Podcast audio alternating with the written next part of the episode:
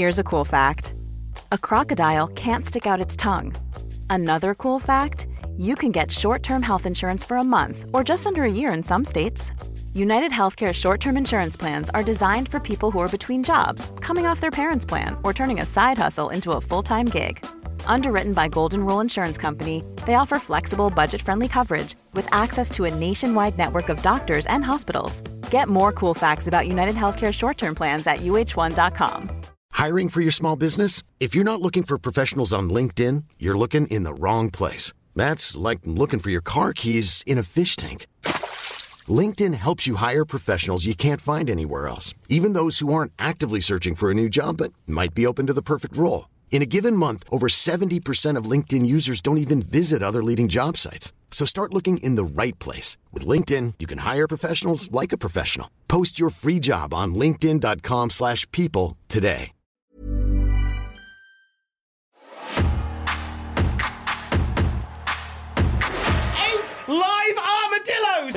Showtime, folks! This is where the big boys play, huh? Woo! And look at Goldberg! He's ready! Oh, it's going to be the biggest battleground in the history of our sport. Welcome to the Classic Nitro Review with the best Tony Schiavone impression. I'm Tom Campbell with WCW Kid of Cultaholic HQ, Sam Driver. With the coolest mug. Really like, hold on. I just realised it's like pointing Sam, at my Dri- chest. Sam Driver is just adjusting his microphone. So pointing There at we his go. chest. Yeah, right in my titties. Yeah, we, were, My we were titties ain't talking got nothing directly to, say. your breast. They do. Uh, they do all the talking for me. No, I've got a, a Japanese Sonic the Hedgehog mug. Yeah, I really like but that. like classic Sonic. They had all the cast. They had uh, well, they definitely had Sonic Knuckles Tails. There might have been a big one or an Ooh. Amy one. I don't know. Froggy. Have you seen or do you have designs on seeing Sonic the Hedgehog 2? I still need to see the first one. What? It's on like all the streaming I'm platforms like, now yeah, for free. man. I I don't know what it is. Like I uh I kind of I've fallen into a bit of a rut with films, and it sucks ass because like you're a real movie guy. So that's yeah, that's where I come from. come from the movies. It's it's just yeah, I'll get out of it. Everybody kind of has ruts with films. It's sort of like you know everybody kind of falls in and Mm. out of love with wrestling. It's sort of like that. I I tend to watch a lot of like really dense like world films as well, which like when I get burned out on like straightforward movies, I'll try to go off and and, and explore some weirder stuff. And then I bought some Jodorowsky the other day. And I was like, oh, I'm so excited to see the Holy Mountain again. And I forgot it was the one he blows up all the frogs in in like the opening five minutes. And it's like, oh, it's just a load of actual frogs getting killed. Great. and then that just, yeah, it's like, may as well like load in the uh, the depressing triple factor of, uh, triple factor, trifecta of that. Uh, Jacob's Ladder and Requiem for a Dream, and just sit there in the dark with a glass of milk afterwards and reconsider every bad decision I've ever made in my life. It's a hell of a Saturday night, that is. Whoa, that's a deep, dark Saturday night. Yeah. Was your Saturday night in front of the wrestling any better? Past yeah, weekend? really enjoyed WrestleMania. Really enjoyed WrestleMania, and um, you know, it wasn't it wasn't like hundred for hundred. You know, I think that Bayley could have definitely been involved in some way, Yeah, shape, or form. like. I think you know, there's one or two moments throughout the night where it's a bit like eh each night, but. Ultimately, overall, they del- they promised a stupendous WrestleMania. They delivered a stupendous WrestleMania. We got a fucking Vince McMahon match, man. And I know it was like you know it'll probably be better if you watch it back in double speed. It'll feel more real. But like, I don't care. It was great. Top marks to, and I know some, this will be something you appreciate. Top marks to the editing team from WWE in the video package for WrestleMania. I'm fucking sick of people going, "Oh, what an amazing edit job!" It's just a, it's a hard cut. That's It's a- it's a good editor, edit. The editor will be sat there going, "It's just my job," because that's what editors are like. I think it made it look like a legit stunner. Oh yeah, like the the quick flash, the quick kind of flash cut between was great. Like it, it, Mm. it saved it saved that moment to no end. And yes, I agree firmly. The the editor deserves a raise, but I'm sure the editor sat there going like, just my job. "It's just my job." But I'll tell you who else deserves their flowers. It's Michael Cole in that sequence. Oh, God. As um as he as he booted him and then McMahon staggered back. Michael Cole on commentary goes, Vince McMahon trying to get away. He's on the ropes. Mwah. Perfect. Thank you, Michael Cole. What a stupendous WrestleMania. But we cannot linger in 2022. We are back in 1995, December the 18th, to be exact, for another episode of Monday Nitro. So let's look back on last week's episode of Nitro compared to Raw. Uh, in the ratings, Raw did a 2.3 and Nitro scored a 2.7. Impressive showing considering that Raw's was a go home show for a pay per view. New York. Do you not mean shit? Fucking shit. More like shit, shit. Uh, one, Georgia. obviously. Georgia. Yeah. Let's see how we do in December the 18th, 1995. Some stuff on the real world. UK box office number one, still golden. Makes but sense. A talking Oh, pig. we just had a flash Hold there. on. It's fine. It's still It's on. all right. We're still going. I'll have Hey. to keep an eye. A talking pig is on the horizon. Oh, no way. As Babe is about to knock Bond off. I, you In a know, few days' I, time. I mainly watch just, you know, general movies, Mm-hmm. depressing movies, and movies of historical and or cultural value because that's just, you know, I, I, as we were just talking about, I study. uh, like I studied film and stuff, and it's something I like to stay on top of and breaking down shit. But then you kind of film like Babe Pig in the City comes along, and you just can't. No, it's like Stuart Little. It's fucking awesome. Great, and you need Yeah. those those kind of movies in your world. I still You can't do. believe. I think I put. Uh, oh God, yeah, you do. Uh, I put. Um, Stuart Little was on TV like a while ago, a good few years ago now. But I remember it was like opening credits and it's like written by M Night Shyamalan, and I was like, what the fuck? But yeah, no, you need you need feel good. Feel good's my favorite genre of movie. Surprisingly, I'm a ray of sunshine, aren't I? But li- Amelie's the greatest film ever made, and I will fight to the death over that. I like that. I like M Night Shyamalan writing Stuart Little. It very much screams the "I've got a heating bill Imagine, imagine to pay." No, I, I don't know I if have it a was tax bill to because it was pay. it was just before. Well, no, it would have been after um, he'd kind of broke through. So I don't know if it was like a labor of love Mm. uh, or something like that. But he he did a really good job with it because I mean Stuart Little's a bit of a shit fest. but come on, come on, uh, as Babe sizes up Bond in the US. just real quick. You know what Yeah. else was a banging nineties Oh, movie? go on. That nobody talks about enough, and the amount of people I talk to who've never even seen it, and it's one of his finest performances outside of Funny Bones. It's fucking Mouse Hunt. Nice Mouse Hunt with Lee Evans, Yeah. Nathan Lane. Oh, oh my god, like fucking. That's a good shout. I, that is. Christopher Walken as the exterminator. oh, Lee Evans is uh, Lee Evans is a great actor. example of somebody. that- Phenomenal actor. He is, and he did that thing where he made the "fuck you" money. he, no, you know what happened with Lee Evans' career apparently No. in Hollywood. So apparently it got to a point where.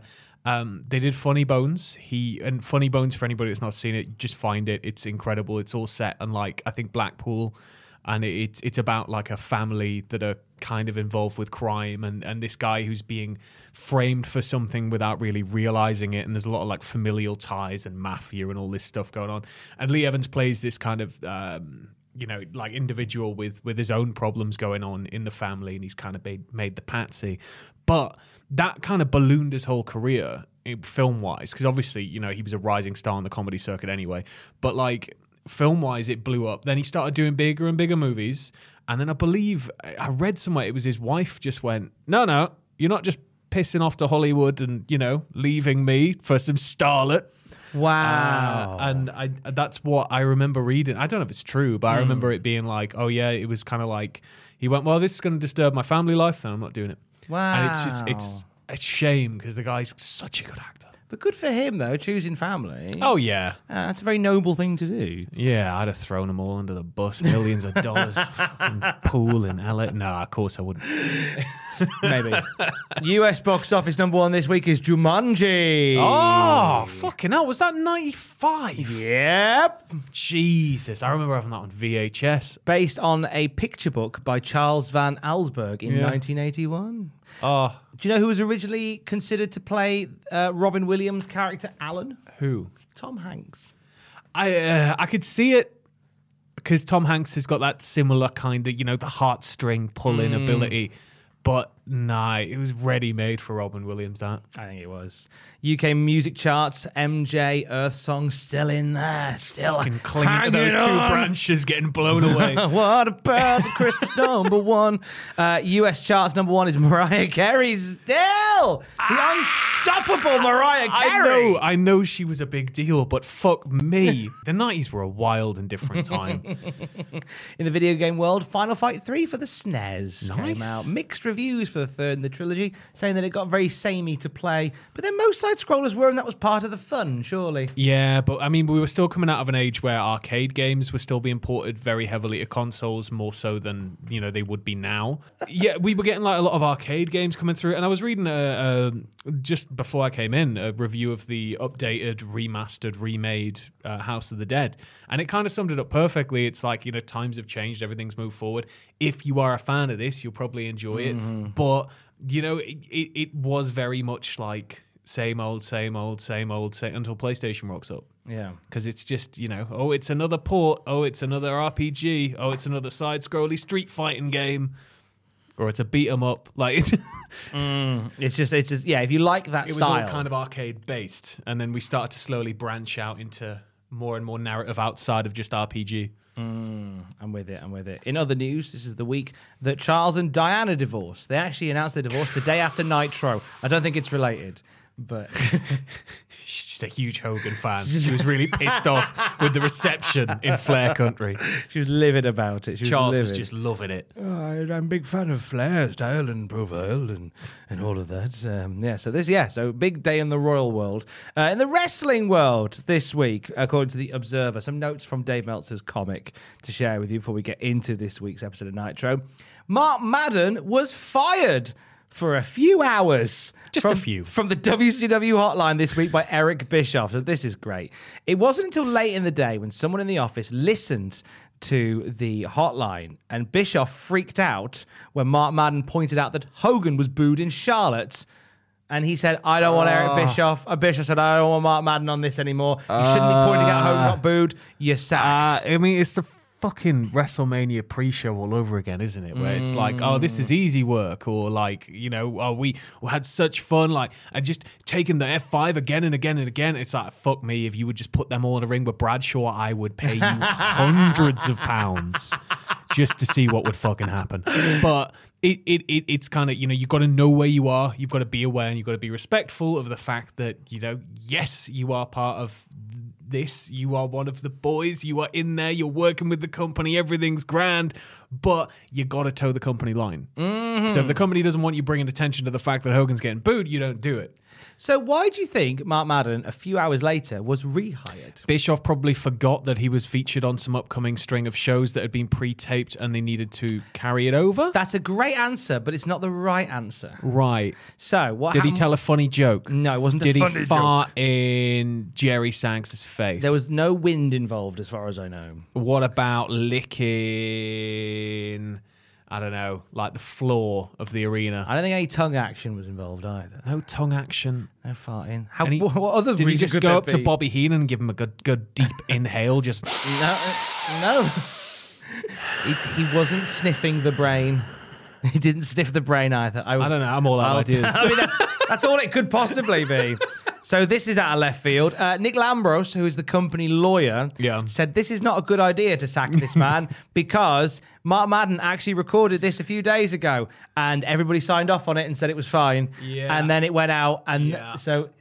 So he could easily say that Mark Madden could file un- unfair dismissal. unfair dismissal. So many it- levels. His, his behavior was technically approved of. His te- yes, the, the whole thing was approved of. It was recorded ahead of time. No one bothered to check it until it was out for the day. Uh, so Bischoff said, "All right, you can come back, but look, don't mention Hogan getting booed, and don't talk about UFC because apparently he mentioned a couple of UFC results on the hotline, and they're like, don't because at this point UFC's on the march. It is. and there is a feeling that it could be competition for wrestling. Yeah, and I mean, uh, we all know that Vince nearly, or Vince was sort of thinking about buying it at Yeah. one point, and the. the I think it was important UFC stay individual simply because it has led to a bit of a conversation about the wrestling world because it's sort of like you know, every single person's gimmick now is I'm a great wrestler, pretty much. Mm-hmm. But when you've got people who are out there like actually, you know, wrestling each other to the ground and beating each other to a pulp, then it's a bit like, well, maybe we've got to dial this back a bit, get some more characters in there, make it fun again. So we're kind of hopefully leaning. And this Mania was a good indicator of that, I feel. Like it felt very fun. It Yeah. felt like they finally kind of clicked on it. But It felt that way that they kind of got the nice balance. yeah, but then you'll see them fire like Bray Wyatt and say he's difficult to work with. And it's like it's the best fucking character you've had in ages. what do you want? Clash of the Champions is coming up 23rd of January in Vegas. They've already got an idea of the matches that are going to go down at Caesar's Palace. Uh, it's going to feature matches between Hulk Hogan and Randy Savage versus Ric Flair and the Giant, Sting versus Brian Pillman. That'd be a belter. Uh, Lex Luger versus Eddie Guerrero, Kevin Sullivan versus Disco Inferno, and Alex Ryan Dean Malenko. They're also doing, Hey, man. They're also doing a mock wedding. It's Alex Ryan. it's Caesar's Palace.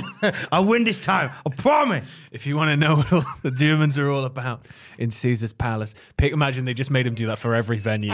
He's just defeated by the end of it.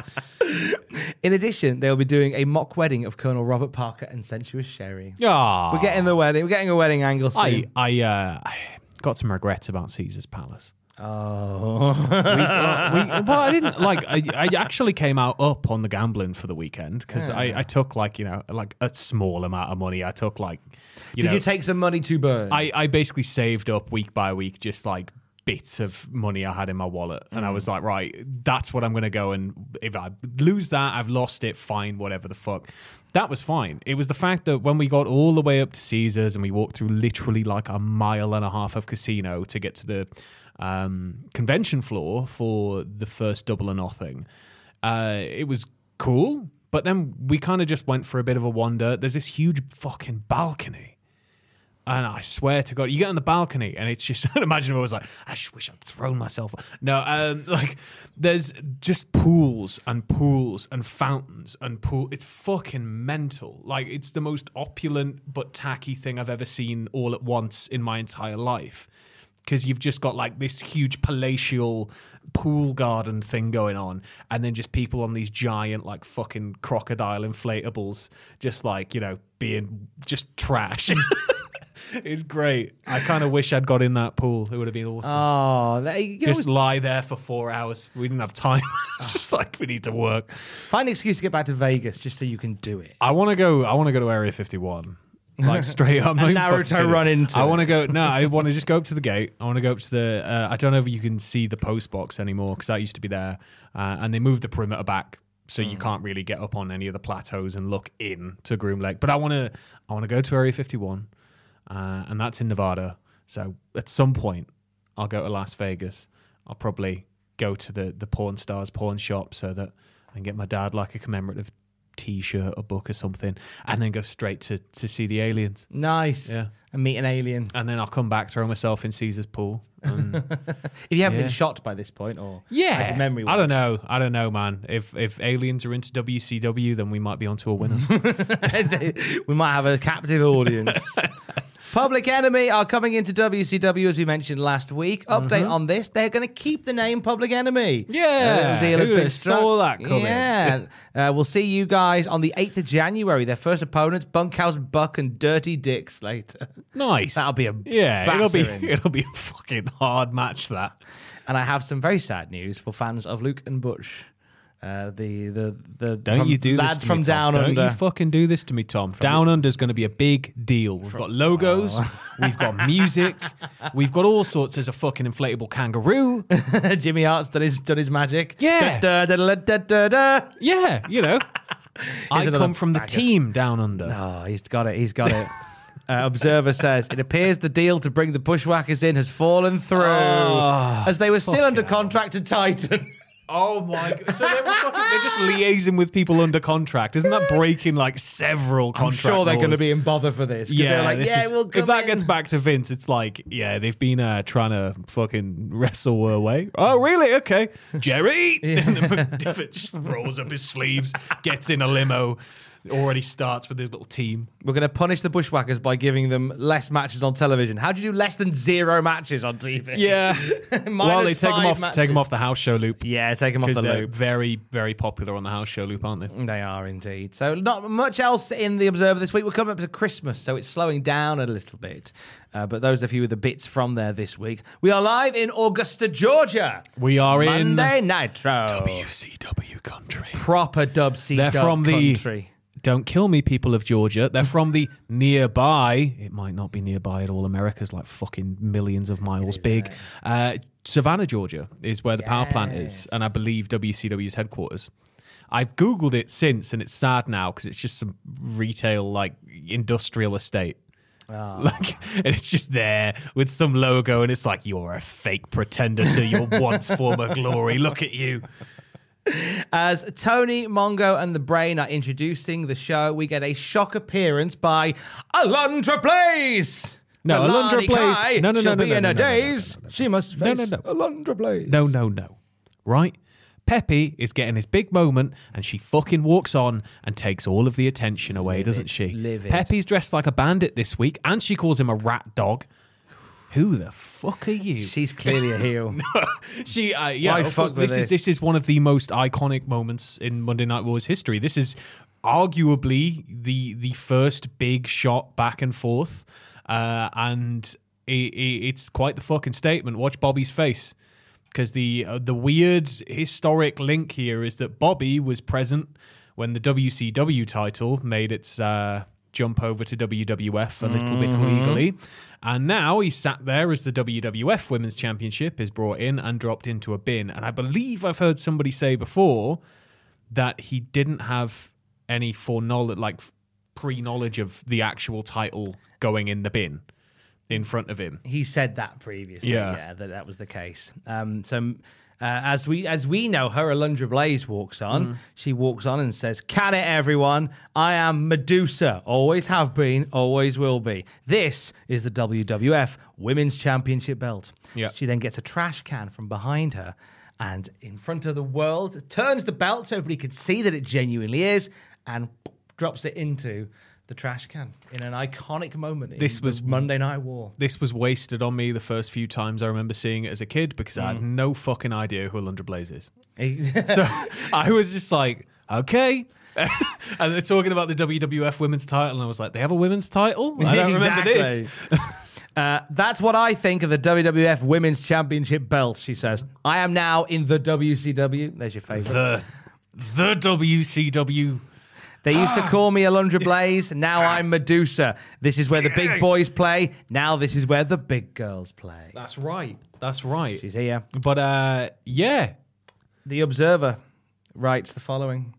Deborah Miceli's WWF contract expired on the 13th of December. JJ Dillon sent a letter midweek to All Japan women cancelling plans with Alundra Blaze and Aja Kong that were scheduled for the Royal Rumble. Which was kind of a, an agreed upon pre-existing relationship that was starting to kind of flourish and then hit a brick wall. Yeah, they, the reason was that Blaze's contract was going to expire and not be renewed. Several WWF wrestlers had been under the impression that Blaze was going to be dumped after the Rumble anyway, and, and the Observer had heard several reports from Japan that Kong would be given the title in January. So there was some rumblings of that was going to be the case. Uh, All Japan Women coming off what happened leading to its wrestlers appearing on pay-per-views for WWF and WCW because of the manner each represent respective company dealt with them, wants to keep its working arrangement despite this with the WWF, even though the women seem to get over much better in WCW. Medusa had signed with WCW, and WCW and JWP had reached an agreement for a Medusa versus Dynamite Kansai feud in the US. However, Miceli's first television match is tentatively set to be January, a pre agreed match for All Japan Women against Reggie Bennett. But she is under contract with Dub C Dub. Medusa has said on multiple occasions this was a segment that she did not want to do. There was a real reluctance when she It got to was- the building to do it. It was the uh, it, it was the sticking point, right? Yeah. It was like, right, well, if you want to join, then this is what you do. And ultimately, it's why I think the blame has never really rested at Medusa's feet after you know people started to become more and more aware of how the industry really works. Uh, you know, just a more street level. Everybody kind of became aware wrestling was all pre-prepared Um, but she's just doing what she was told to do in order to keep a job and provide for you know the life she wants to live. And and it's it's shit. It's fucking shit. Like, Yeah. to have to come in and do that and and you're you're forced to burn the bridge which means that your options are now this one place. And then if you leave this one place what's to stop you doing this to any other company? So it, it really short-sighted in terms of what it did because it essentially got medusa blackballed Yeah. everywhere else and it's why after medusa's wcw run you don't really see i mean she goes into other avenues of course as well in her own life. She, she hmm. goes in a monster truck race and she does all sorts of awesome stuff. But yeah like her her career's never really the same after this wcw run and it doesn't see this sort of height again for quite some time And you're absolutely right. She becomes persona non grata Yeah. for a long time because after the, the blame rested squarely at her feet for the Yeah. longest time. You know, it, it's like, well, you know, you've always got the option to not, and it's like, yeah, but if you're going to fire me anyway, and this place is guaranteeing me money, and all I've got to do is this one thing, I don't really want to do it, but fuck it, we'll get it out the way, and then we can move from there. She remembers she was on a podcast with Eric Bischoff back in 2016, and um, she said that about in the early noughties, just before she won the world finals in the Yeah. Monster Freestyle, she wanted to get some footage of her wrestling. So she rang Vince's office. Yep. And this is many years after, and she didn't even get to speak to Vince because once the person, once once Vince's um, secretary realized who it was, she just ripped her a new one over the phone. Yeah. And, and and Medusa said, I, I hung up the phone in tears. I was just like, what was the point in all that? Um, when she was invited to join the Hall of Fame in 2015, like real sort of um, post traumatic stress Yeah. disorder from this because she said she was petrified of going Yeah. to the Hall of Fame because she believed that the wrestling world despised her Yeah. for so long for what she did. And when she entered the Hall of Fame, she reconciled with Vince over the incident, and uh, and now she pulled feels the title like out the bin. Most yeah, importantly, that was the important Yeah. bit. That was the important bit. But yeah, so I mean, we're gonna keep. You know, we'll see Medusa popping up on on Nitro. Certainly doesn't become as big a, a name as she as she did with as No. Alundra Blaze. I believe this was an incident where uh, wasn't Vince live on commentary when he found out, So this and so Vince is really subdued after that. So we just watched the um, the Raw in which he- that this is happening on the other side, Yeah.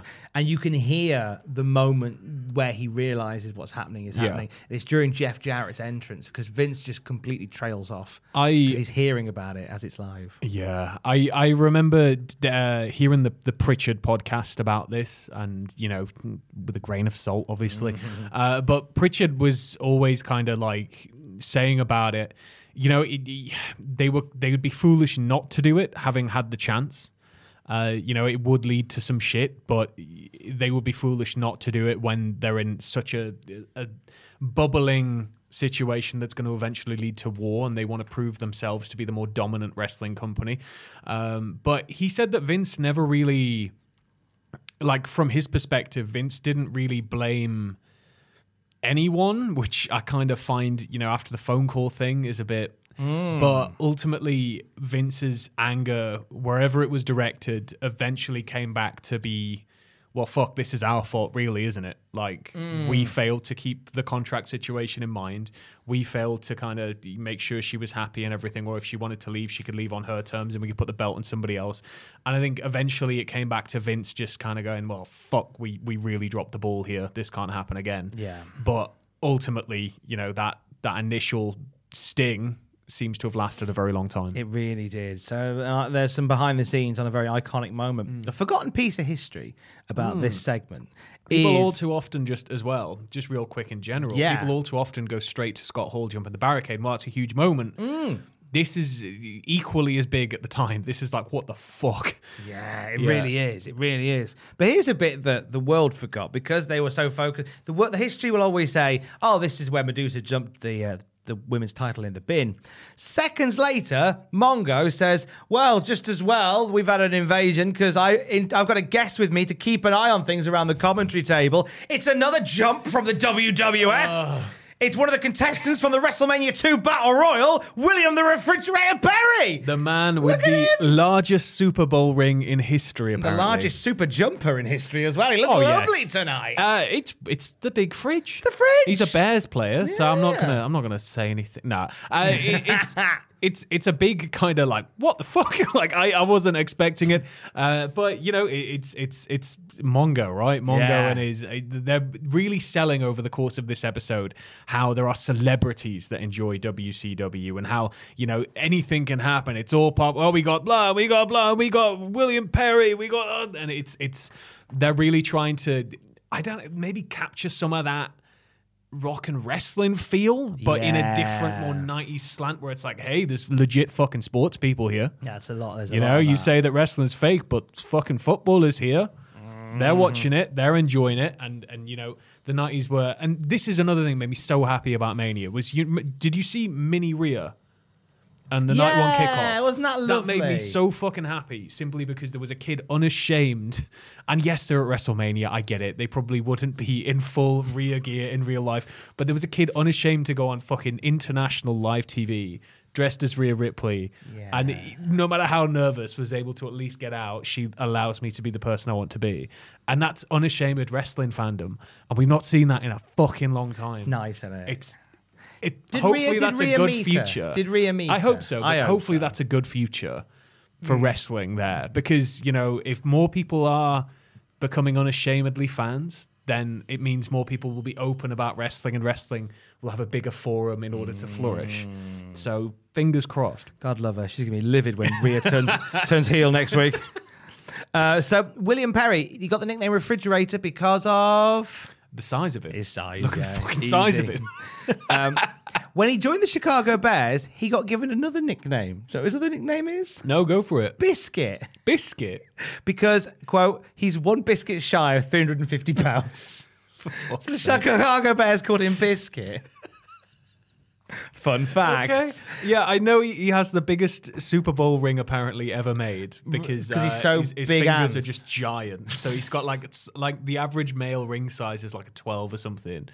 Uh, his are like 20. His ring size is like 24, 27 or something. It's like insane. They melted a hubcap. It's got to be like, yeah, like one of the prop rings they made for Lord of the Rings to get the close-up shots, and they're like this. That's incredible. I like that's that's a fun fact. He retired in May of this particular year. In a year's time, he would attempt a comeback for the London Monarchs, and it didn't go very well. I I kind of wish they'd bring back NFL Europa because Mm. I enjoy, you know, like we get some games in London now. We're getting some games in Germany again. It, it's, I just, I, I kind of want us to have our own little group of teams, just a small league again where we have something in the off season and then we have our own little bowl and Mm. it can be, you know, something small because that. You know, it's enough to.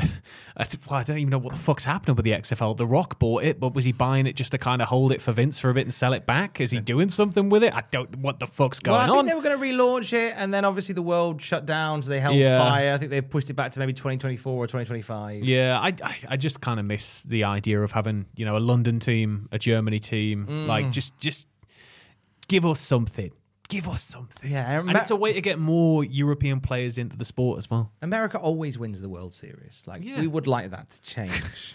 Furious. I'm not sure we'll be able to get into like you Mm. know triple A grade M, uh, MLB or anything. We might do. Uh, like we, you know, we're good at the baseball. We just call it rounders over here. yeah, we just have to be the world rounders. World Rounders League. uh, Perry gives Heenan a handshake and squeezes Heenan's hand. That's a fun Yes. little bit of Heenan like selling that. Uh, opening match of the night. Oh, it's a big one. It's Ric Flair versus Eddie Guerrero. That's our first match of the night. It's I what what I know, right? What? What? Uh, Is in- this to make up for the lack of flair last week? Well, there wasn't even a lack of flair last week. Just the the, the oversaturation of Hogan. Get Flair out there straight away. Let them cheer. Mm. Yeah. give them what they want. It is Georgia. It is still kind of Flair country. So it, you know, Could you not have done this match on one in Flair Country and just let Flair have a nice time against Eddie Guerrero? Maybe.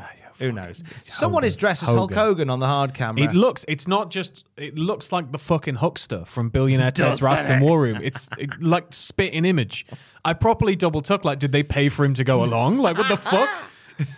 Um, after last week and what we read last week about the Hogan reactions, I wouldn't be shocked if he bought tickets to the cheap seats and they just brought him to the front. See, Hogan is popular. This man's dressed as him. This is this is an interesting week because there's no real mention of Hogan for quite some time. Mm, they, they've realised they need to pump the brakes a little bit on the Oh Hogan, yeah, they ma- on the fucking do. Hulkamania. It- It's but yeah, we get off to about three quarters of the show before his name's even uttered. So and that's a good great. shout. And you know what? It works, which we'll Yep. talk about. Uh, so Flair and Guerrero start us off. Flair stalls, struts, and styles for a little bit. They go on and have some solid techers with Eddie constantly getting the upper hand. He's younger and he's quicker.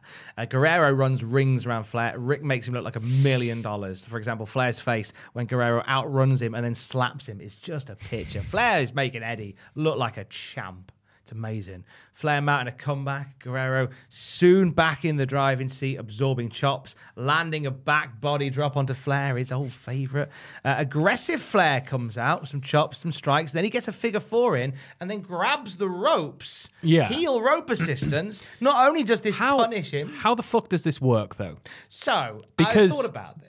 Because right, the figure four Hmm. is the the pressure being applied to the opponent is from the backs of both of your knees, right? Mm-hmm. Essentially, you're like pinning their leg in a very awkward position.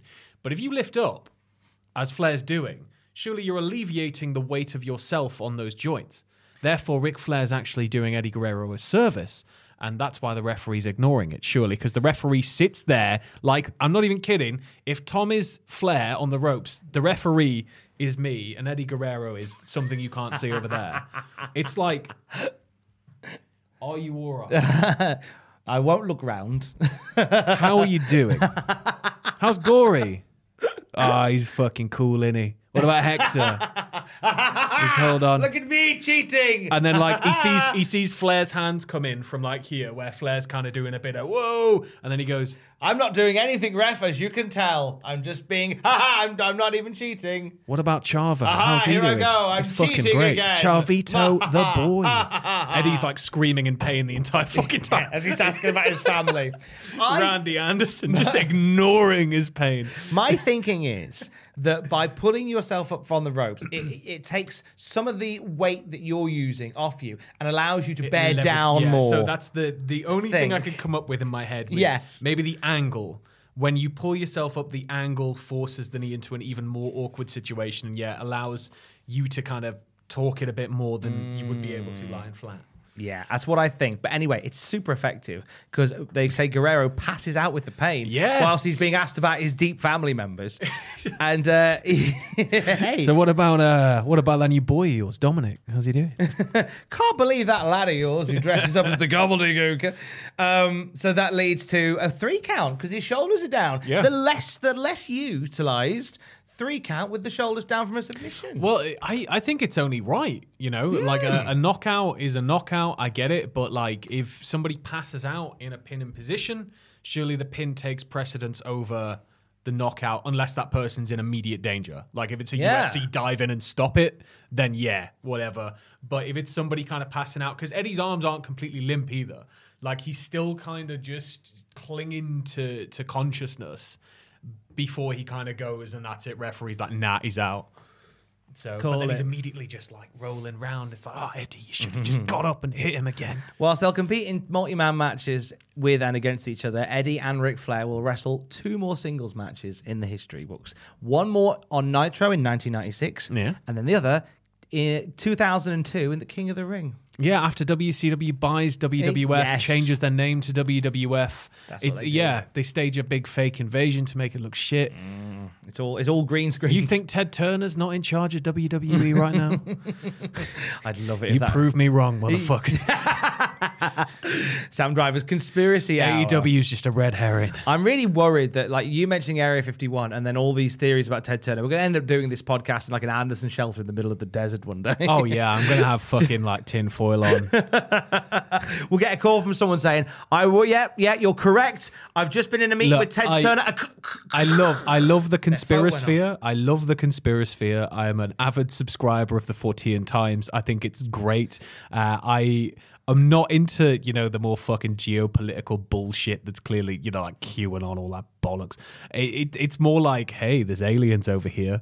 Hey, this guy made a car that exists and, and and is able to drive on water, but he mysteriously disappeared. and then you do like a quick Google, and it's like he didn't disappear. He works at fucking this place, and the car didn't actually take. And it, like, I love just going into just rabbit holes, just to kind of mm. see what different like subsectors of conspiracy groups are like, especially like space and shit. That's what I'm into. Do you know there's um there's a podcast called Those Conspiracy Guys, No. which is up your street, and they're doing a live Ah. podcast at the Cluny. Oh, are they? this month? Fuck, It's just over there. Yeah, I might have to go to that. I'll send you details about it. In a bit. Little green men, you know. dressed as an alien, confusing. Yeah, like ancient orders controlling the world, like in from some like I don't know, like some some uh, holiday retreat in in America with a big owl. Uh, you know that that stuff. It's like, how the fuck does this even come to be? You know, like It's great. It's great. who's believing this? we, well, we're, we're not believing it, but we're enjoying it. Yeah. Uh, mean Gene is there. He's had a chat with Flair and Arn Anderson, and he says, "Can you believe there is a holiday camp run with a big owl that is controlling the world?" Now, See, on brand, on point. on point. Anderson says the Horsemen are on a roll, putting respect on the name of Orndorff. But for every action, there's an equal and opposite reaction. Saying the ground rules of the Horsemen: if you jump one of us, you jump all of us. This is after they gave Orndorff the old pile driver on the concrete last week. The Observer says that Paul Orndorff is supposed to undergo neck surgery. Uh, he will no doubt feud with the Horsemen when he returns. He won't. He won't feud with the Horsemen when he returns. Wonderful. Uh, Wonderful. So yeah, well, I mean, like Sullivan's whole nonsense here. So yeah, so after once they talk about this, Kevin Sullivan and Jimmy Hart burst into existence. How the fuck is is Kevin Sullivan able to like? It's a remarkable skill, like a remarkable skill, and I'm sure it's one that you have also got right in the pocket from radio in case anything goes wrong. But it's just like the the ability to just fill time mm. by not actually doing much and stretching a sentence out over like a couple of minutes. And he every single fucking week, it's just Sullivan going, "Well, wait till one of my boys gets you." That's it. That's every. But he manages to drag it out, and he manages to make it, you know, at least convincing in his character. My favorite thing though is when when Flair turns around and realizes he's there. He's like, "Satan, what's up?" he takes the mic off him. So this is in response to last week when Pillman was talking about, oh, all these people are joining the Horsemen, and Yeah. then he makes a little sassy comment about the Dungeons of Doom, Dungeon of Doom, and just lobs it in there. Yeah. And Sullivan warns Flair, "You have a loose cannon on your ship." Sullivan is upset that Brian Pillman mocked the Dungeon of Doom, and he warns Arn Anderson to keep Pillman on a short leash. Well, I've got in my notes here as well. Arn Anderson looks like a concerned woodwork teacher when Sullivan's talking. Uh, and then he says that he needs to hammer a nail. So I thought that was quite apt.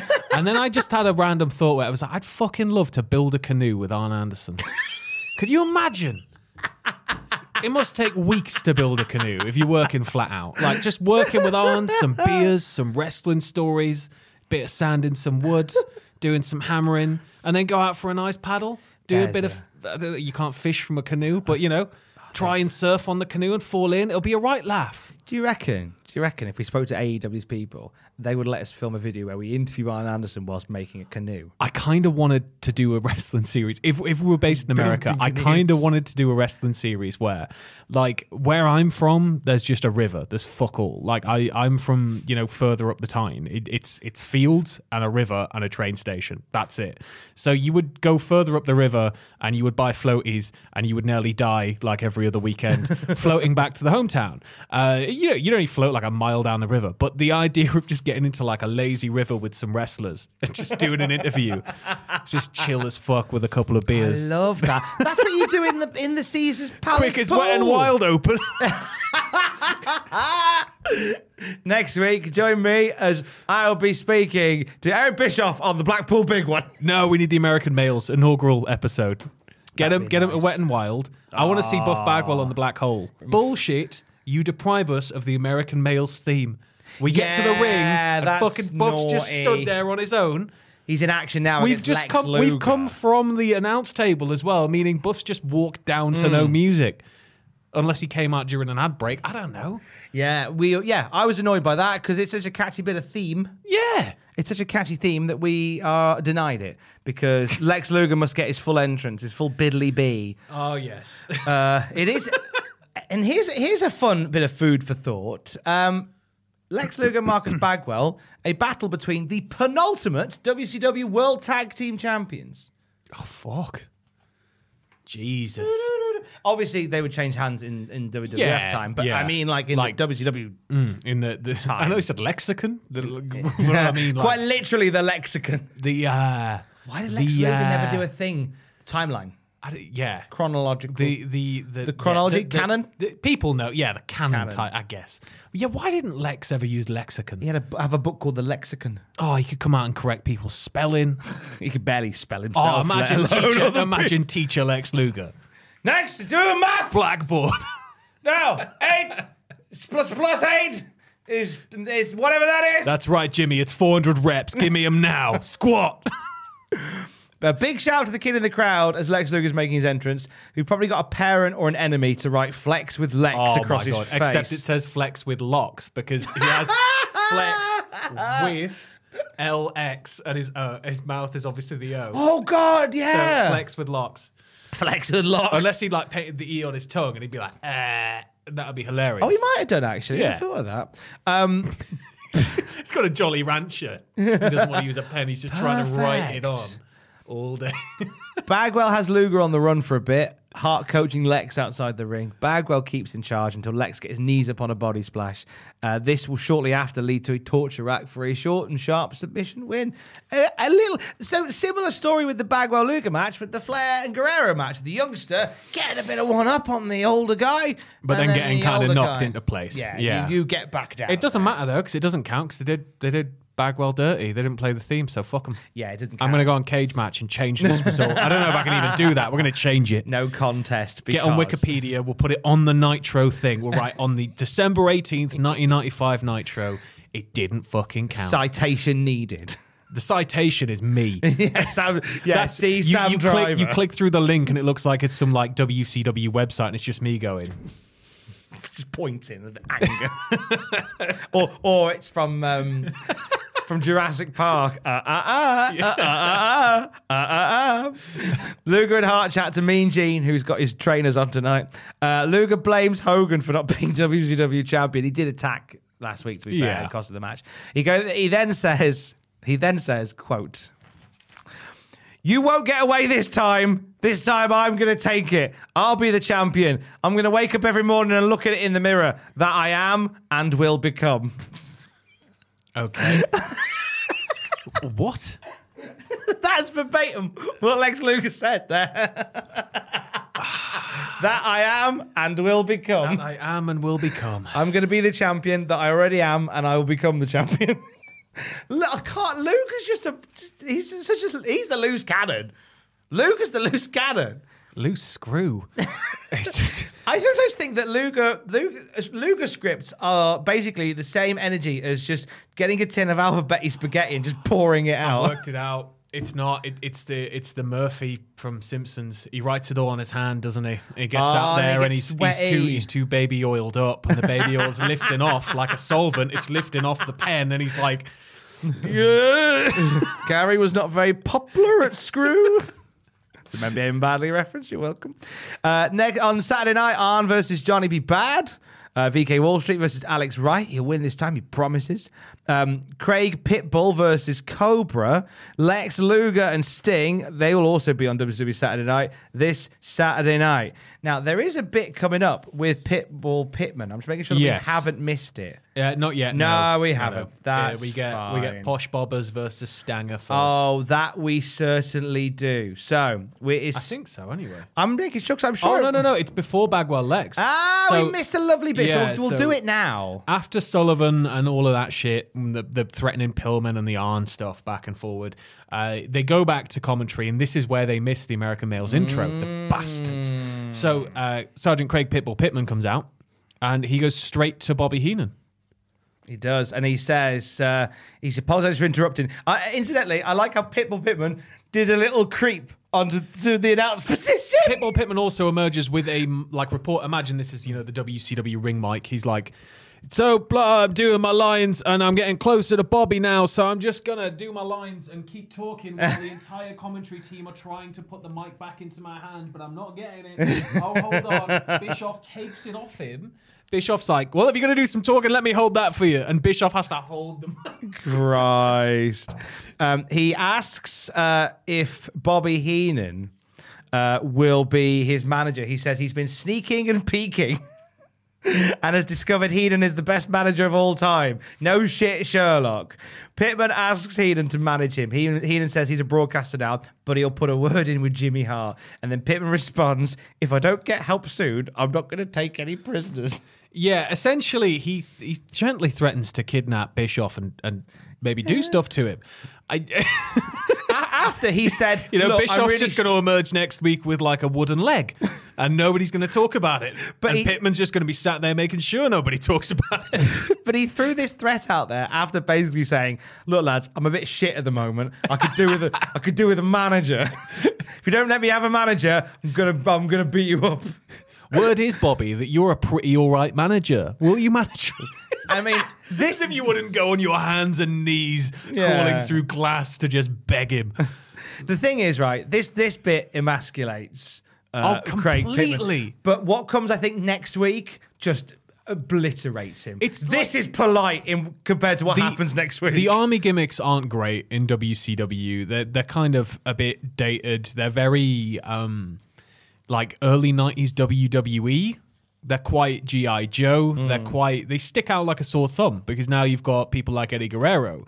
You've got the luchadors coming through the smaller guys, and you've got all the big body guys who are now kind of shedding some of that skin. Yeah, you've still got Macho Man. Yeah, you've still got Hogan, but they're identifiable by simply colors alone. Yes. So like you don't even need to see the gimmick. You see those colors on a wrestling poster, your brain will just go, "Oh, is that person?"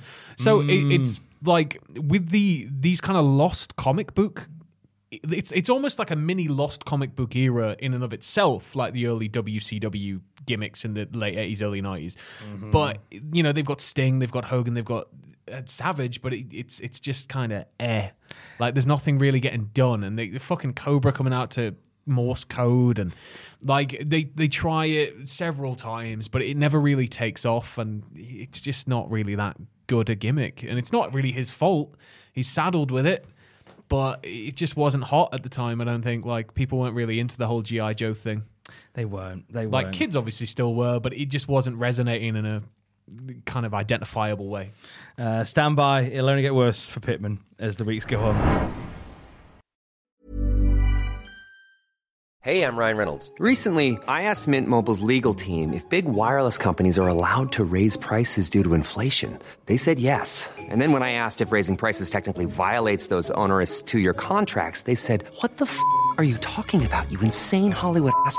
F- So to recap, we're cutting the price of Mint Unlimited from $30 a month to just $15 a month. Give it a try at mintmobile.com slash switch. $45 upfront for three months plus taxes and fees. Promo for new customers for limited time. Unlimited more than 40 gigabytes per month. Slows. Full terms at mintmobile.com.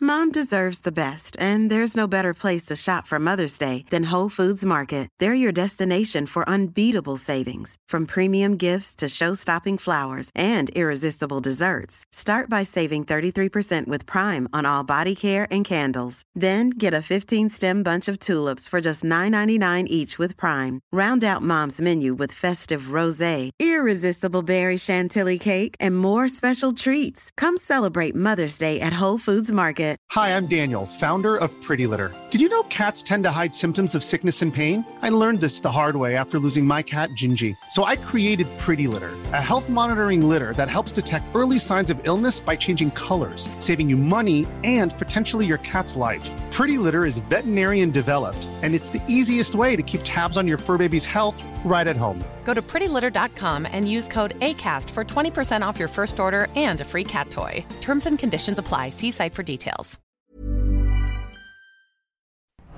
Sting versus Robert Eaton. yes posh bobbers Posh Bobbers is out here with Jeeves. and with a giant confederate flag in the building you see that Confederate. fucking huge Shut up, England! Federate flag all Yes. the way. Yeah, this is a so yeah. So Earl Robert replaces uh, Jean Paul Levesque in this particular food because because uh, Jean Paul Levesque went to WWF, so they needed somebody else to team William Regal and as a that's where- corporate spy. Yeah. where he would stay for the next Is that what 30 years. is? Is that what this and then 2025 he emerges from his cocoon. Terrorizing. terrorizing has re- re-emerged. Oh, could you imagine? he can't wrestle at the moment anymore because of everything that's happened. So he's still in full gimmick. He just does what he usually does but he's now got the glorious golden mane back uh, the purple trunks Don't- and he's looking more cut than ever Don't threaten me with a good time.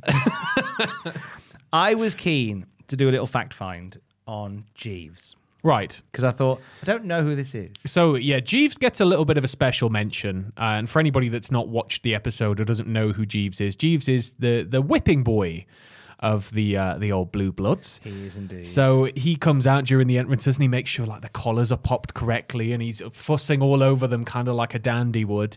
Uh, and they're in you know the powdered wigs and all this shit. So it, it's it's very much in fitting with the gimmick, uh, but but it's ultimately a bit useless. I dug a little deeper, Yeah. And turns out that Jeeves, the the uh, the guy behind Jeeves, is a chap. Stunning Steve Austin. Yes, it's Triple H. Uh, his, his name is Gary Hedwick. He also played, and somebody that we've seldom talked about on this podcast, which I'm surprised by, he was in the costume of Wildcat Willie, which Oh, is the God, WCW Wildcat Willie. mascot. Fuck me. Yeah. So supposed to be a wildcat, looks like a giant bull. I, or is it? No, I can't remember. I'm sure. Or did they change out Wildcat Willie for a bull? Because I, I seem to remember a bull, like a fucking comically large. I definitely remember a cat. bull with a big nose ring and like an NWO tank top, and it was just oh, like maybe in years to come they'll change Yeah. it to a bull. But Wildcat Willie is. uh a cat yeah. with a WCW title around its waist. that- Yeah. that got everybody cheering and booing. But everybody needed in. a mascot, man. It was the 90s. Microsoft were trying McZee, who we've talked about at length before. Mm. McZee's the boy. Uh, but yeah, you needed you needed a logo, you needed a mascot. But Now I you're didn't, identifiable. I didn't stop digging there on Gary Hedwick. All right. And then I found the motherload. Okay. Oh my god, I struck gold on Gary Hedwick. I, I Break it to chinked. I chinked and chinked and chinked, and suddenly I felt a chunk, and I found myself the gold bullion of Gary Hedwick knowledge Right. from MaverickBGC.org. He was a member of the Maverick Gymnastics Club. Okay. So this is verbatim the bio. Where's this of- going? it's amazing, mate. This is the bio of Gary Hedwick, aka Okay. Jeeves, who is understated, undervalued. he's not he's not the source of the name of the Harry Potter bird. Sadly not. Right. no. Right. Verbatim from the website maverickbgc.org. Gary has an impressive life. All right. So immediately, you know, Immediate Gary's bullshit. Gary's life is maybe as, as, as impressive as like mine. Well, you hold your tongue, young man. Hold your tongue. Here are some of his accomplishments and doings. Gary started off tumbling at the Maverick Club from 1967. And he hasn't stopped. He's still going. he was in B2 class in 1969 with Bob Buchanan. He started coaching at the Maverick Club Wait, in fuck 19 off. No, no, no. I was gonna I say- said B2 because I was going to say, if Nah. Bull Buchanan was in a B2 group, I was going to die. He started coaching at the Maverick Club in 1976 until 1981. Whilst there, he won the archery contest every year at Maverick Camp. and three years in a row, won most cheerful. most I- cheerful. This is just, it's given me flashbacks to the Vince McMahon yearbook thing where it's not like his nickname was Flex. On June 6th, 1993. What? There's more. Mate, there is more. Gary scored a hole in one. It was at Treasure Island in Lubbock. Now the golf course is a Walmart. Tim Hall witnessed this. It was on hole 14. Who the fuck is burying this poor man? Who the fuck is destroying his life? From 1981 to 1983, he, No way, he's still fucking going. he coached gymnastics at We're the Am- 1995. I know we're skipping around a bit. He coached gymnastics at the Amarillo School of Gymnastics with Jerry Strickland. Brackets. Jerry lives in Austin. Another person. From 1983 to 1985, he coached at gymnastics at Dallas with Kenny Vineyard. It's like, what? what? Also, if we had like a staff bio page, you'd be like, Tom lives in Gateshead. He won an award at school for the best clarinet solo when he was seven. Also, from 1983 to 1984, Gary was the Texas Armadillo Association. He was with the Texas Armadillo Association. The Amarillo Armadillo, brackets Gary, traveled with the Texas Armadillo Association to promote the Texas 9 banded armadillo with a 30 foot plexiglass racetrack and eight live armadillos and had armadillo races. The Texas Armadillo Association led to Gary getting a job with the American Eagles high diving team. Gary is amazing. Gary. How the fuck does he end up? How the fuck does he end up in WCW? How does he end up in wrestling? Gary was also. There's more. Gary was also. There's more. Gary was also a cliff diver for 15 years. Oh my Jesus. And moved to Hong Kong for four months and Taiwan for three. What did he just? What like? Oh shit! Well, I'm not enjoying it here. In where's he from? Lubbock, Texas. I'm like, I'm not enjoying it here. I'm gonna just try out Hong Kong for four months. Oh, or like, he's like, I'm just gonna move to Hong Kong. Gets there. I don't really like it. I'm gonna try elsewhere. I'll try, stay nearby though. This oh, what? He was the feature comedian. What, what the fuck? He's a comedian? for the comedy trampoline show and also one of the divers. They did regular diving and also comedy diving and the high dive, brackets 100 feet off the towers. How? What the fuck's? What's a comedy dive? Are they the ones like in, no? Because that's like daredevilry. Like when you jump into like when you jump into like you know you see somebody jump off a really high thing into like a paddling pool. That's like almost comical but very Uh. dangerous. How's it? Like, is it on a fucking horse? Like, how the fuck do you? What's a comedy dive? Genuinely, They if you don't know what a comedy dive is, I guess you dress as a butler or something. I don't know. I maybe you carry an umbrella all the way down like Mary Poppins. Like, what the fuck? As well as playing Did they Amarillo, put the trampoline at the top of the pole? Like how? As well as playing Amarillo Armadillo on and off for six years, he was Skids the Penguin the, for the Chris, the Christmas funds for children in Atlanta. He was Dr. Welby from the Scottish Rights Hospital in Atlanta, Georgia. He was Mama Hawk for the Atlanta Hawks basketball team. He was the Tasmanian Devil, the official mascot of the 1998 Goodwill Games in New York. I am all on board. This guy's a fucking legend. There's more. There's no way there's more. Last but not least, Gary was with the world famous Bud Light Daredevils. They were a professional acrobatic slam dunk show. Gary tra- traveled to 12 different countries and performed for every NBA team and over 50 colleges and was a feature showing on ESPN. Fair fucking play. The amount of times you will look up a person who is in the background of a wrestling show or an ancillary character and it's like, oh, they were an indie wrestler. Oh, they had a couple of spots here and there, did some dark matches. Now they own like a tire change place. fucking fair play to him. Yeah. Fair play, Gary. He currently works at Home Depot in Flower Mound. He's done everything. He can chill now. He's That is done it all. absolutely unreal. What a guy. What a guy. Big love for Gary Hedwig. I What a still can't believe there was a daredevil team that just did basketball Yeah? dives. out. Like, I, it's one thing I wanted to do more than anything as a kid. Is I wanted to be a stuntman. Really? Yeah. Well, ask Gary about I it. took off. I will get him on. Uh, I, Go to Home Depot. I uh, I took off the brand new washing machine door as a kid, riding around on the bike inside, trying to ride as fast as I could around tight corners, and just went. Parents were not fucking happy. Oh, I used to just jump like you'd climb on like the um like the cabinets and just jump off onto the couch. I'd just do anything I could that I thought stuntmen would do. And my dad was like, "Yeah, we'll get you loads of stuntmen videos, obviously full of crashing and burning to try and like dissuade me." And I'm just like. He's I on want- fire! I want to do it more now. Look, he's throwing himself down those stone stairs. Dad, this is the greatest job in the world. What then I think I realized I didn't like pain, turned into a massive puss. And here we are. YouTube wrestling talk. That was the second thing you were going to do. Always. Yeah. I, I read that and I was like, I'm, I need to That make sure I've got the right that Gary is Hedwig. exceptional. But it's also in here where it is mentioned that he played Wildcat Willie, the WCW mascot, and Jeeves on WCW so he- television. he's somebody that just has experience with cross promotional Yeah. branding and and making appearances and being a larger than life character no matter what was presented to him which means ultimately he's perfect for the wrestling industry 100%. because you could bring him in and be like we need you to be a butler we need you to be willie we need you to be fucking nwo guy 16 we need you to be like yeah If you listen to uh, Eric Bischoff's podcast, they they literally mention his name and then move on. So we have given you more information That about is- Jeeves than any other podcast. genuinely amazing Hedwig, if you're listening, Gary Hedwig, sir, the right honourable Gary Hedwig. If oh you're listening- non-existent hats off to you Oh, sir my genuinely gosh, What a boy. What the What an absolute guy. Absolute guy. Anyway, he's Jeeves, and he's managing. Now we got to go back to talking about Nitro again. I want to talk about diving on horses and stuff. anyway, he's managing Robert Eaton. he has a match with Sting, and Sting wins. Uh, well, you got uh, yeah, we got. Let me let me look at my notes here.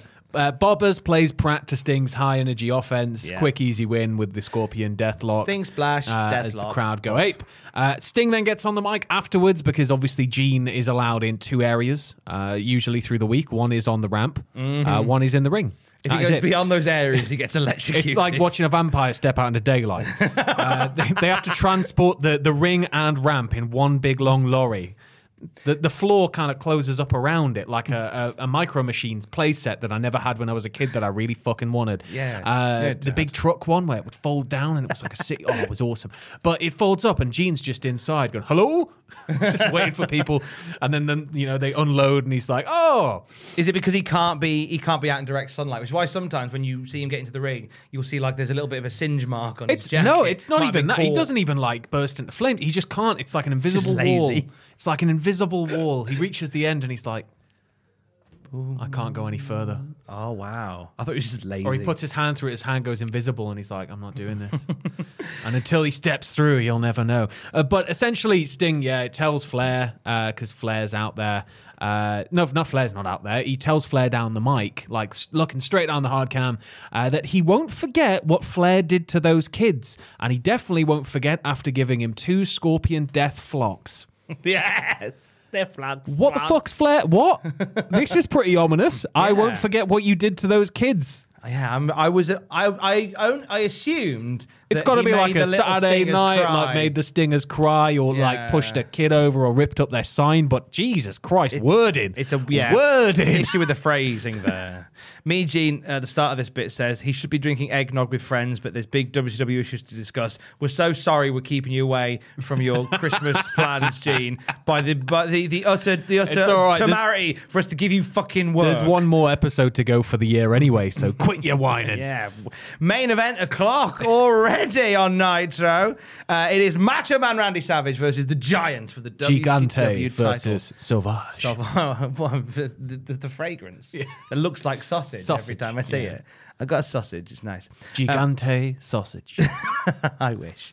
Uh, Savage is over tonight. Lots of love for the crowd. Arm heavily taped due to an ongoing injury before World War Three. Yeah, The- commentary the makes a big deal of it. Meltzer lied about it though, so it's not it's Piece of shit. sheet. I bet he said Pyro did it or something, and the internet exploded. the pyro exploded. God, why doesn't he just reveal his sources? You know, why why doesn't he just like openly fuck up everything and reveal his sources? One day he God. will. On the way out. You remember when um, That's the least he could do for me. I don't even pay for a subscription.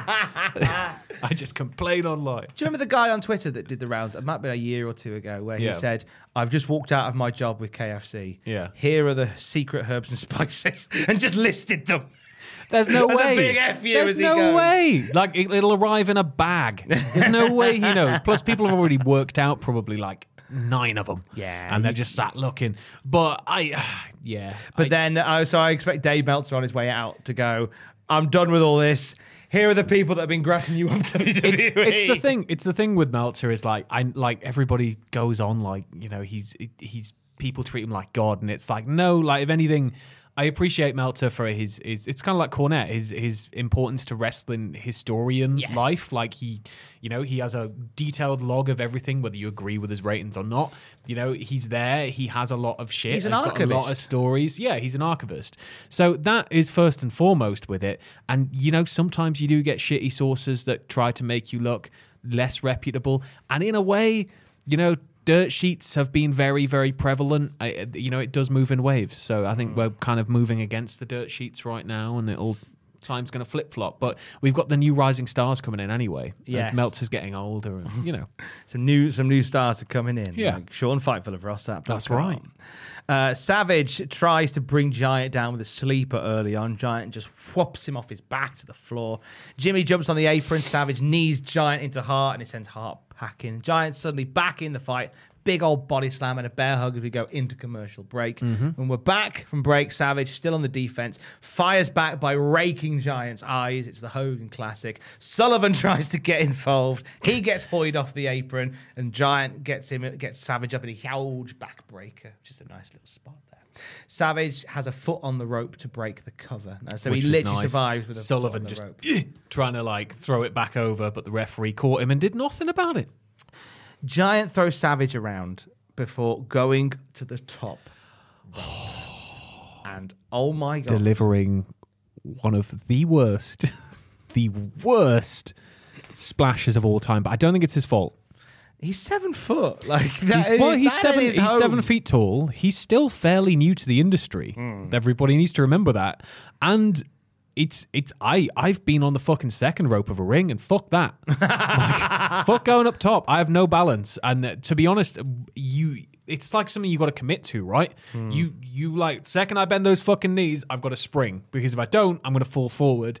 His footing kind of goes out from under him, and you see the rope just gives, and then it's like, okay, and I'm going pushes now. forward, and it's just sort of like shit, and he kind of comes down awkward, and it's a bit of a mess, but He normally lands on his. He even no, almost lands on his head. yeah, but he gets his hands up. It, it's mm. kind of it's like a messy crash landing slash splash. I think he gets away with it. Yeah, because it's such a huge presence falling off Yeah. the top rope that it was. I was one of those sort of awe-inspiring moments. And it, while the top rope was in play more in these days, it's, it certainly was nowhere near the saturation point it is today. No, so absolutely not. it's you know people may have gone like, well, that's the risk for going up top, and you know it would have maybe been written off like that. Uh, after he misses the splash, Savage lands an elbow drop, runs up the top, hits a diving elbow, gets to two, and then Giant bench presses him off. Oh, it's, and Savage just fucking goes flying. goes. Bischoff twice goes. He threw him like a loaf of bread. like why? There was another phrase. He kept saying this one thing. bread. Like he said it about four times in three sentences, and I remember Oh. just be like, "What?" It was like a turn of phrase or something. I definitely heard him say loaf of bread. Yeah. multiple times. I just, I presume It he's wasn't like that. hungry. It was kind of like it wasn't this, but it was kind of like imagine somebody going, "Well, that's what you get." It was like imagine just hearing Oh. that like three times back to back, starting a sentence. It's like what? strange times. Giant, um, uh, Giant then lands a drop kick. Yeah. which is nice. Like he's hitting the like, okay. They're not, they're not polished. No, but a hefty yeah, he's lad like busting 'em that, out. Busting out the moves is amazing. Giant pulls the protective covers back. He goes for a suplex outside the ring. This spot I've never seen before, and I bloody loved it. I did. The logic's a bit weird. The logic's fine for me. The oh, logic's okay. fine for me. I think that so long as you can do it in this way where Giant doesn't seem to be aware of quite how close he is to the ring because he's kind of distracted picking Savage up. Yeah. Savage stumbles forward, so he stumbles back and he's not looking. He doesn't collide with the ring. He kind of Mm. just takes that step back, then goes to lift him. The thing for me was that it kind of. It, I'll explain, the I'll explain the yeah. spot first. Yeah. So what it is on the outside of the ring, they pulled away the, the covers, and Big Show uh, hooks up Savage for a suplex on the Yep. outside, gets him up for a suplex, but they're very near the ring and they're very near the ropes. So Savage is able to put one arm out and then another arm out and grab the Yeah. ropes and sort of clutch onto the ropes like a koala as the giant just stumbles back Just on still his holding own. his hands out like this. yeah, just falls backwards. But- I liked it. I, I really like the spot and I think it's really inventive. It was just the kind of I don't know if it was the camera cut or whatever, but that flat landing for the giant hmm. just felt a little bit kind of up up up. Yeah, like, a uh, little- rather than being like what what the fuck. didn't like, have a deep flat on his impact. back. But at the same time, you don't really want to be throwing somebody that young, that big, and that important to the future of the company straight into the floor No. as hard as you can. Break your fall a bit there on the way down, which he kind of does because he bumps into the ring and yeah. Well, I thought it was really cool. It was Like, a cool really, spot. really cool. It didn't. It didn't help Savage at all.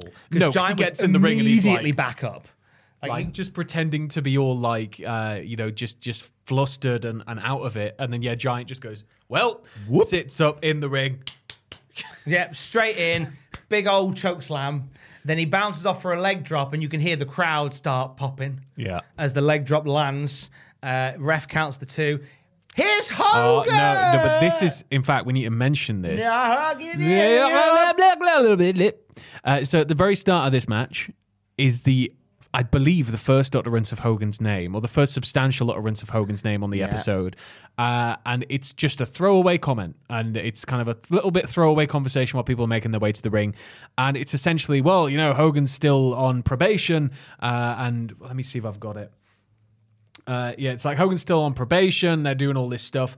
Uh, and you know they're, they're trying to just kind of just mention he well he could be here but he's not going to be allowed out he could be you know at home watching it but i've, I've heard rumor that he was supposed to be coming down tonight that's it and it's like okay well that, that's fine like that's it's it's telegraphing that he's going to pop out but it's nitro we know he's going to pop out yeah. so like that being the only mention of him i was like yeah okay it works I liked it. It was good. It was good. Um, But here's yes. Hogan. here's hogan oh, as the pin's about to go down Steel chair, clack off the back of Giant. Disqualification is thrown, and Hogan just loses his fucking mind. Yeah. Uh, he runs out with a chair. He decks the Giant. He decks Hart. He decks Sullivan. He decks the ref. Anybody moving. Giant sent flying over the top by a chair shot from Hogan. Hogan's just dad decimating. Yup. Mongo and William Perry decide we should stop this. So Hogan, real quick, he he um he lays out everybody in the ref, then gets on the mic with Gene. I think. Then No, he runs thi- down the ramp. This happens. No, the Oh, Mongo does this- bit. the Mongo bit happens first. So then. yeah, the Mongo bit's interesting because Mongo and the fridge come down, and Hogan's still got the chair, and there's Mongo, there's William Refrigerator Perry, and there is a meek old timekeeper of some sort just stood there. He takes a look at each of them and he goes, "I'm not going to fuck with you two guys," and he just batters this like old guy, with a chair. He kind of swings a chair at Perry. Yeah. But Perry doesn't sell it at No, all. Perry He's- just kind of whiffs it off. yeah. And then Perry and um, Per- Perry and Mongo try and talk him round, appealing for calm. Yeah. Uh, and then Hogan, he gets into the Hogan snaps his commentary. The crowd are up for Yeah. it. Uh, he starts shouting at Mongo and Perry. The crowd are chanting Hogan. It's because that's what they want to see. good. They've missed him. They've not seen him all night, all week. Uh, this must have been a great relief for the team of WCW hearing Hogan chants, not boos for Hogan. Must have been a bit of a shitter for Savage though. Yeah, I put here at the same time, screw Hogan for stealing Savage's spotlight. Yeah, he uh he doesn't just steal the spotlight. He says it. Uh, oh yeah. Was it what it is? Is what it is. Uh, and then Giant comes back. Hogan then goes back down the ramp mid interview, lays him and Sullivan out with a chair again before getting back in the ring and doing the Macho Man. Oh yeah. Yeah. And he's doing, you know, he's he's laying them into conversation. It's being laid into sentences. He's not just doing them. So he's like, you know, as the Macho Man said. But Savage is right there. Yeah. it's, it's like fucking what? Uh, but Hogan's like, this is my belt. It's got my name on it. It's my title. It's my belt. I want my belt back. That's what the Hulkamaniacs want. And me, me, give me my belt, me. And Savage is just like, well, uh, this wasn't planned by the company, was it, Terry? I've got like 90 matches to make first, Terry. Uh, he says the whole world, Jupiter, Saturn, Venus, is waiting for Hogan versus Savage. Uh, Hogan, Hogan. basically, he says Hogan went Looney Tunes. Actually, there's a bit here where, um, so he does the woo yeah after he's so. He's talking. Giant's like, "Come on, Hogan, I want to get you." The Giant's been held back by Hart and Sullivan. Hogan goes, "Excuse me a minute, Gene." Runs out of the ring with a chair and just bops Giant Oh, with a yeah. chair. Back in the ring. Woo, yeah, says Hogan. To which Savage, admitting defeat, goes, I needed his help tonight, but he sure oh. as hell didn't need mine. Oh, Hogan. Blah, blah, blah, blah. He's so fucking great. Yeah. Hogan says, Macho Man, get over here, brother. By hook or by crook, it's all going crazy in the WCW. My name is on that belt. The Maniacs have been training, and you owe me a title shot. Savage says, Hogan went Looney Tunes. then he then he Perhaps does the most true statement ever uttered in a very WCW ring. flipping true. And you're absolutely right about the 70 title matches. And he says, look, once I've beaten Flair next week, And then I've done the New Japan show. and then once I've And then won I've the beat- be- beaten the winner of the triangle match, and once I've beaten Starcade, I must admit I talk sometimes like this with Alex. If Alex is asking me to do something, I go, "Yeah, I'll just empty the dishwasher. Then I've got to put some stuff in the wash. Then I've got to record an interview, and yeah, then I'll do that. That's fine." and I Better know, than just- I know, I sound pissy when I say it. It's better than just letting it mount like I do. And then you come home one day and it's like, I'm just going to curl up into a ball. And then one day, like some, like a pin drops on the floor, and you go, "That's it." I can't face, I can't face the mess. just just hide around it. That's how hoarders Hide starts. in it. Or hide in it. Yeah. It's even better. Yeah. Um, Hogan ends warning Mongo in the fridge. If they get in their arena, they'll take him out. Yeah, it's easy for Hogan to talk when he's far away from them. yeah, you come back here, I'll have you. He wishes Savage good luck, and then they'll find out who the challenger is. Savage asks Hogan, "Can you sign this chair that you hit the giant with? I'd like to sell it as memorabilia." Not just that, he says he's going to get uh, Sullivan and the Giant to sign it too. So obviously they're on very good terms backstage. Imagine, could you imagine that? Hey, listen, Hey, I'm Hogan sorry just you hit got you with beaten this. Up just then, but can you sign the chair that fucking concussed you, brother? Silly bollocks! what a Oh, nitro. Nitro. Crash bang wallet! What a nitro! Uh, Fuck's sake. it's another one that ended with Hogan having a long chat and them going into overtime. It, it, it, it's just, yeah, I, I get why they do it. It's Hulk Hogan at the end of the day. The Yeah. guy's still a mega they even played his theme at the end. Yeah, they played Fuck American. Made. Uh, and he's supposed to be on probation and all this stuff. But Hogan, while he's doing this interview with Gene, he's like, oh, well, you know, they're supposed to be on probation and they're supposed to be doing this and that's supposed to be happening. And meh. So why is it only me getting punished? So, well, Hogan, you've just let out fucking referee with a chair, like, and an official. You tried to like, kill what do you, what do you think? Perry. What do you think? You, you pushed Giant off a roof. like, I, Mate, you're fu- lucky you're not in prison. Yeah, you should be fucking locked away, Terry. You monster. um, favorite part of the week. Favorite part of the show this week. Uh, I mean, Medusa's up there for sure. Yeah. Uh, other than that, I don't know. I quite liked um, Scorpion Death Flock. Yeah. That's nice. I like that. Just a simple, innocent flub. I like it. I did enjoy Nobody's the fault. Savage Giant match for what it was. Oh yeah, I thought it was. I thought it was that good spot fun. was fucking great. Yeah, there was a couple of nice little moments in there, and I did like that. And we were on the races too. I think the final Nitro in 1995 next Yeah, week, we'll and then 96 in two weeks' time. what a year 1996 is for wrestling Yeah. in general. We can finally start talking like we're better than everybody else on this side. And they're all looking down at us going, WCW, Dungeon of Doom, fuck you. and until we can do that next time with you, he is at the Sam Driver on Twitter. I'm at Tom Campbell on Twitter. Together we're at Golden on Twitter. Tom we're gonna Looney Tunes.